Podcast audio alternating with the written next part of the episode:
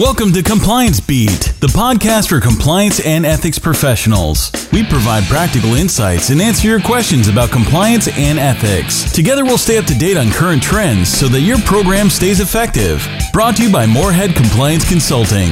Here's your host, Eric Moorhead. Welcome to the second part of a two-parter on what does effective compliance and ethics training for your board of directors look like. We covered two subtopics last time, and I have two others that I want to get to today. But before I start, as always, I have a few housekeeping matters I'd like to take care of. First and foremost, as always, thank you for listening to our podcast. And thank you for those of you who correspond with us and give us feedback and ask us questions and want to know more. It's the most gratifying part of doing this is finding out that people actually enjoy it and find some value in it. So feel free to reach out if you've got any questions, comments, suggestions for future topics or for future guests. The other piece of business, as I mentioned in the last podcast, we have an upcoming webinar that we will be putting on October the 4th, which is a Wednesday at noon Central Time, which is 1 p.m. Eastern on October the 4th, and the topic for this webinar will be the new guidance and best practices for code of conduct development. I'm going to talk about the 2017 guidance from the department and how that might impact your code of conduct development process, what some best practices are that have developed and are still developing around code of conduct development, and what are some criteria for evaluating your current code of conduct or getting some ideas about what you might need to do in updating or revising that document. So please join us October 4th for that. If you want more details, they'll either be in the show notes here once we get it set up on our website, or you can check out our website and there'll be a sign up page there to join in on the fun on October the 4th. So last time we talked a bit about the sort of legal background and responsibilities of the board and how to educate the board about their responsibilities for compliance and ethics. And we talked a little bit about knowing your own program if you're a member of a board of directors and how important that is, and some different aspects of the program that ought to be part of training for the board from staff. And today I want to talk about a couple other items. The third leg, if you will, of I always used to talk about three legs, and the three legs were understanding role and responsibility, understanding the program itself, and then we talked about those two. And then the third one I always talked about, which I want to talk about now, is understanding the specific risks. There's a fourth one, which I'm added. So now I've cobbled on a fourth leg, which we'll talk about in a few minutes. But first, I want to talk a little bit about risks. When training your board of directors about risks, I think that there are kind of two flavors that have developed over time, two different categories, if you will. One is a category that's sort of board-centric, if you will, and the other is a broader training on risk topics that are relevant to the organization. So I'll take the board-centric ones first. What this usually boiled down to was some sort of training or discussion around conflicts of interest, insider trading, risk topics that, for whatever reason, the compliance or legal personnel of the organization felt were more pertinent, if you will, to the board of directors. I don't think there's any problem with that. I think it's a good idea to educate the board members about conflicts and other issues that they might themselves be more apt to trip over. But I don't think that should be the end of the game. I don't think that you should focus only on compliance topics that are of interest to the board members based on their role and their specific role and responsibility or status in the organization. So while conflicts and insider trading are important topics, I wouldn't take up so much oxygen in your training of your board members that you don't have time to talk about more pertinent risks that are more dangerous to your organization overall. Because again, leaning on what we talked about in part one, they need to understand what is going on in the organization. They need to be involved. They need to be engaged. They need to be asking questions that are going to be relevant to operating the compliance program and developing it into an effective, mature compliance program. And they can't do that if they don't have a firm basis of understanding around the risks that are most critical to your organization. So while I'll stop beating this dead horse. While I think it's important to still talk about conflicts and insider trading and some of these other arguably board-centric training efforts, don't allow that to dominate all of the discussion and training around risk topics, because if you do, you miss out on some important pieces. Now, when you're talking about specific risks, there's a good reason to think that the guidance, in particular the February guidance from the Department of Justice, is pointing us to the importance of them being educated around specific risks, or what is described in the checklist that's not a checklist from February of 2017, manifested risks. So what are those? Those are things that have actually happened within your organization already. Those are things that you know you're facing because you faced them before. I think other categories that you want to consider here are risks that are facing other peer organizations. Obviously, if a competitor organization has stepped into the mud, then you can perhaps avoid that. And the board, as with everybody else of consequence in the organization, should be apprised of that risk and understand it and know how to deal with it. Another area to consider is risks that may be on the horizon that maybe haven't occurred or caused an issue with your direct peer organizations, but maybe in other industries. Perfect example here, I think, is privacy issues.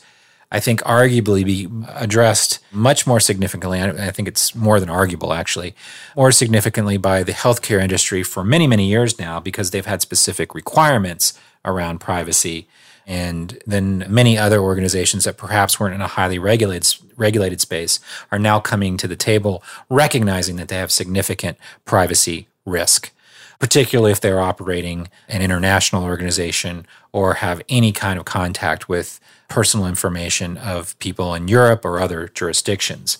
So I think that's an example of kind of looking over the horizon at risks that maybe your industry isn't facing yet, but could be important compliance risks to train your board on and have them educated on. Some common risk issues that, if you're just going to take the aggregate across all industries that boards are being educated on pretty regularly now, include privacy, include data security. I think that's probably the hottest issue, if you will, that we've seen the most discussion about in the last 18 months or so.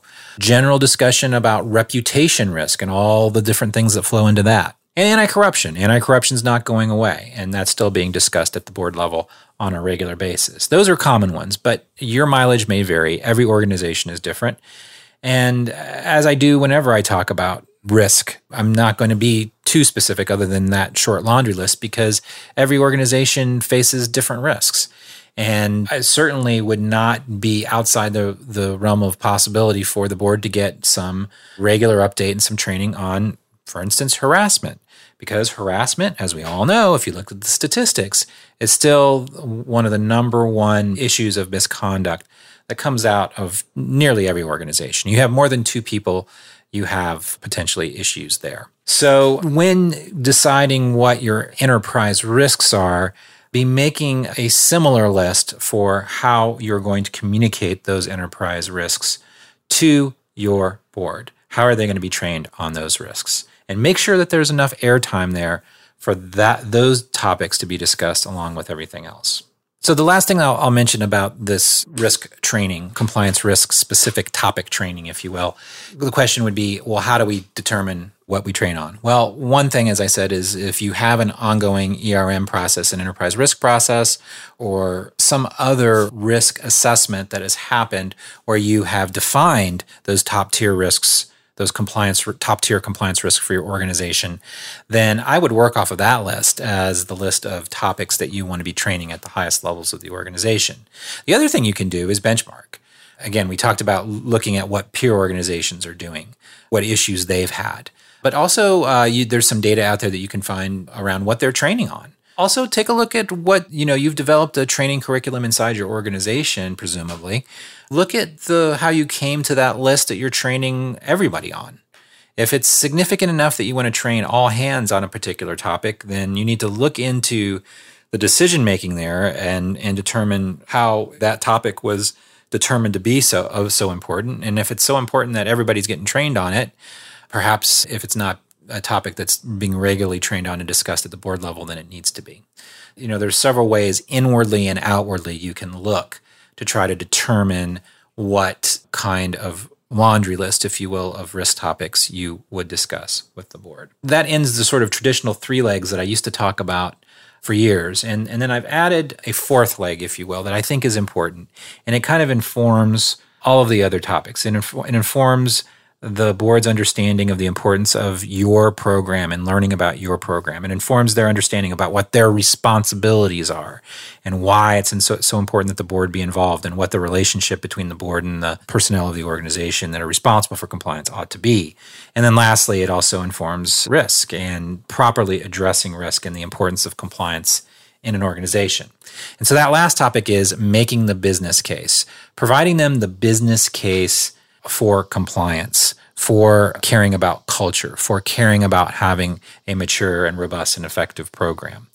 I think this serves a couple of purposes. Number one, it's a little bit of a sales job at the board level so that they understand the importance, the integral importance of the compliance program and properly resourcing the compliance program. But also it gives them ammunition when they're communicating. Because one of the things I mentioned kind of briefly in the last episode, and it's come up before, and we might, expand out on this topic and talk about it later, is this notion that the board has some responsibility for the culture of the organization as well. And so if they're going to be out there promoting the culture, then they need some ammunition, just like anybody else. So the last topic I want to talk about of the four that ought to be on your broad list of training is providing a little bit of the business case for compliance to the board of directors. Now, what would that look like? I think first and foremost, you'll talk about the effect on the bottom line. There's lots of data out there, and I have other podcasts on this if you want to check them out, and I probably will expand on it more in the future. But there's plenty of data out there that shows a correlation between having a strong ethical culture, a robust compliance program, and success in business. Ethisphere and other organizations have investigated this in the past. The Corporate Executive Board, CEB, has had a study a few years back on this. There is correlation there. And there's certainly correlation between having a strong ethical culture and a strong compliance program and reduced incidents of misconduct. That is a well-documented correlation from both the Ethics and Compliance Initiative's Global Business Ethics Survey and their former National Business Ethics Survey going many years back. So that those correlations exist in the data between performance and reduction of misconduct and having a successful and well-resourced program. Another issue that is right on the front of mind of most directors these days is reputation. In talking to them about how compliance and properly resourcing compliance, working on an ethical culture is a bulwark against the potential of a serious reputational issue. Culture issues quickly, can ramp up and become issues that affect performance. We all see this in modern business these days. You don't have to look very far, just going a few months back to the disaster that United Airlines had around the incident with one flyer and how that impacted their reputation and their bottom line to the tune, I think, initially of $1 billion or so in market capitalization. I think they've recovered, but still, that was a whole scenario that they didn't need to go through. That was a culture issue to a great extent. I think anybody who's examined it would agree. But there are obviously other failures, other compliance issues, whether it's Wells Fargo or many others, where reputation, drags down the organization, and there is a definite, clear bottom line impact to reputation concerns. And so showing them and talking to the board about how a successful compliance program, a successful effort to work on ethical culture can affect and buoy the reputation of the organization. Even when things happen, the responses will presumably be better responses if you have an ethical culture in place and a compliance program supporting that. I think the other thing that, should be mentioned here too is that both a structured and mature compliance program, as well as work on an ethical culture, can have impacts that you may not see right away. You're building towards the future here, as you are with a lot of other initiatives. It's similar in that respect. And so I think that you need to obviously make sure that the board is aware that this is a long-term project. When you're working on culture in particular, it's a long-term project, and that there's not going to be any easy fix one way or the other, but consistent and constant investment in this and putting resources towards this and being educated about it at all levels of the organization start to put you in a better position as you're moving forward and trying to make improvements, not only with the compliance program, but overall improve the organization. The other thing which provided data on this in the past, and I'm not going to go into the data here again to try to keep this short and sweet, but just to put this in your mind so that when you're working on your list, these are things you can consider. There's data out there that can provide an argument that compliance and ethics is a recruitment and retention issue. There's a survey of MBA grads that happened a few years back now. This is a joint survey by Stanford and UC Santa Barbara. If you want to look that up on the internet, if you can't find it, I mean, as with any of this data, if you ever have a question, please feel free to reach out to me and I can provide it. But it's something that I've talked about before, and other speakers on this topic have talked about before, how MBA grads were willing to take significantly less pay if they were working for an organization that was perceived to have a more ethical culture. That's, just one data point, but it's something that you can find other statistics on. There's a lot of data out there about particularly millennial workers viewing a perceived ethical culture as an important factor in their decision-making around recruitment, around retention, around whether they're going to stay longer than 2 years or 3 years. So when you're trying to recruit and keep really valuable talent, having an effective ethics and compliance program is an important piece of the puzzle. I mentioned ECI recently, or a few minutes ago as well. They also have data on this around employees who observe misconduct and employees who observe misconduct and feel like they've been retaliated against, and how long they stay in an organization versus those who don't. This is completely logical, so of course there's no surprise that the difference between those two populations is vast. So there's some data that you can provide that will support the notion that this is an issue that affects the bottom line, affects recruitment, affects retention. ECI also had some great data a few years back when they were looking at retaliation at the manager level, so your more senior people. A pretty large, pretty sizable percentage of managers had experienced retaliation, and that seemed to also, again, have an impact on retention. Again, if you can provide a little bit of hard data, and there's other data out there besides the stuff I'm talking about right now, to kind of show the impact of issues like retaliation and other culture issues on employee retention, employee satisfaction, that's a real bottom line issue. Getting and retaining quality staff these days is no laughing matter. And I think that's something that will speak to the board of directors. And again, give them ammunition when they're trying to drill down and push down these messages throughout the organization themselves. Another very practical thing to talk to them about is, and again, this is all data out of ECI and other surveys, is the fact that when the percentage of people that are reporting misconduct goes way up in organizations where people perceive a strong culture, no surprise there, they feel supported. So you're more likely to find out about the very bad thing much sooner than you would otherwise, and certainly, hopefully, before the government finds out about it or outside stakeholders find out about it, if you have a strong culture. There's again, a lot of data around this. Making the business case doesn't necessarily have to be only a data-driven process, though. The other thing that is helpful here is to use current events. Again, I mentioned just a couple here a few minutes back, but ripped from the headlines discussions around failures of culture, failures of compliance are still as compelling as good data or positive data. I think in the old days when we would put together a presentation or speak on this topic, we only talk about the negative things. We only talked about all the other companies that got in trouble and how many millions of dollars they paid and how many tens of years their executives went to prison.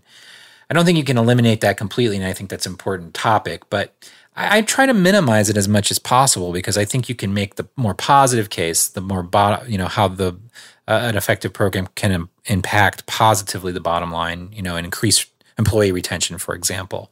I think that that's a direction that you mostly want to go, but you can eliminate current events completely, you know, break all of these down. You know, for example, with Wells Fargo, again, one that I've used quite a bit and talked about on here, and I think is still a great teaching lesson. You can talk about how, you know, even in a sophisticated organization with sophisticated controls, you may not be able to perceive unsophisticated misconduct. I mean, this was just, these were very straightforward forgeries and basic frauds that went on. Incentives matter. That was another one that came out of Wells Fargo. It was really clear. And it's easy to have a disconnect from the top of the organization to the bottom. So again, you take one of these examples and you kind of break it down. You have like 3 or 4 bullet points of sort of lessons learned from that topic. And that can be really helpful when you're trying to make the business case to those board members. So you can't completely take out those scenarios, but I think the better way, rather than just talk about how many millions of dollars they were fined and how many people went to jail and how long they went to jail, those statistics aren't as, I think, helpful as kind of doing a breakdown of what happened and what went wrong and kind of do some Monday morning quarterbacking on that. I think that that's more a more valuable discussion. What went wrong? What did they do wrong? What are some ways that maybe they could have avoided it? That's probably a more fruitful discussion than just talking about, you know, who got punished.